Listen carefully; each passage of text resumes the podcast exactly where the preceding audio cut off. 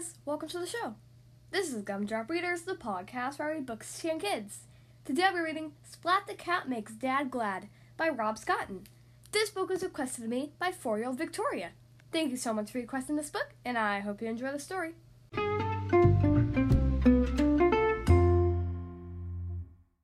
Okay, here we are on page one. On Sunday morning, Splat ate his favorite food, fish fat, and read Super Cat comics.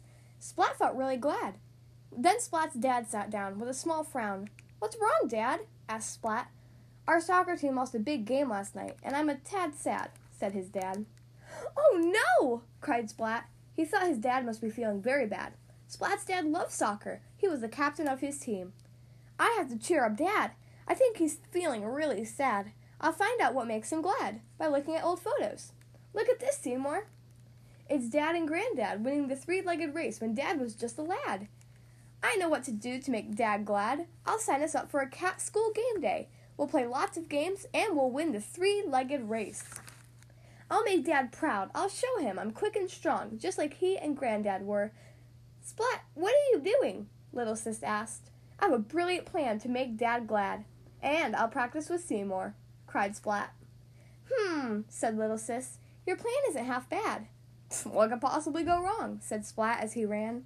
Oops, said Splat, landing with a thump. His tail knotted up with worry, but he put on a brave face. I know what to do. I'll wear my lucky shoelace. The big day finally came, and Splat felt really glad. He and Seymour had practiced the three legged race every day. The field behind Cat School was crowded with cats of all ages. Kitten was there, and so was Plank, and of course Spike was there too. Spike strutted over to Splat, and he grinned a big toothy grin. I can't wait for the games to begin. My mom and I are gonna win, win, win. Splat's whiskers whittled just a little bit. My dad and I are gonna win the three legged race, said Splat. I've been practicing, and I'm wearing my lucky shoelace. No way, Splat, sneered Spike. A coach helped us train for the race. All you have is one lucky shoelace. First came the wheelbarrow race. Yay! Splat and his dad were ahead. And then they weren't. Ow! I have a thorn in my paw! Splat howled. Splat said, I'm sorry, Dad. Oh, it's okay, son, Splat's dad replied. I'm just glad you aren't too bad. You weren't hurt too bad. But Splat wondered if his dad might be a tad mad. Don't worry, Dad, said Splat. We still have the three legged race, and we won't lose that. Now we have the egg toss. Eggs started to fly as Splat and his dad lined up for the egg toss. Splat's dad caught his egg. Splat caught his dad's egg and smiled. Splat tossed the egg back. It was the perfect throw. Oops! Another egg was headed straight for his dad. Look out! yelled Splat.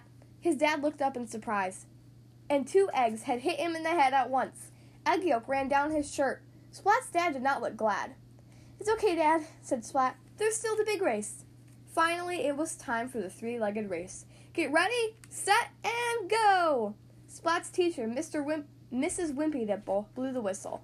Off Splat went with his dad. The pair passed Plank, they passed Kitten, they even passed Spike. They were far in the lead when Splat felt something go wrong. Splat's lucky shoelace had come untied. Splat went rolling, and so did his dad. They went tumbling, tumbling down the hill until splat. Splat and his dad fell with a splash into the pond. They sputtered and spat, they floundered and splashed. Finally, they were able to stand up, covered in head to paw in lily pads. I'm so sorry, Dad. I made you soggy and mad. Then Splat looked at his dad. His dad wasn't mad. His dad was laughing. Splat, I'm not mad. But you and Granddad won a trophy and we came in last, said Splat. I don't care about winning. This is the most fun I've ever had. Yippee! said Splat. I did it. I made my dad glad. The end.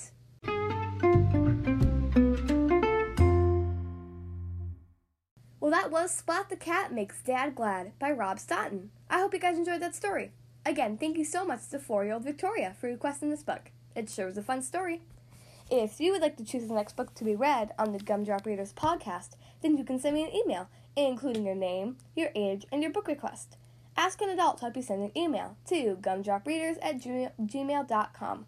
Again, the podcast email is gumdropreaders at gmail.com. Thank you guys so much for listening to today's episode, and I'll see you next time.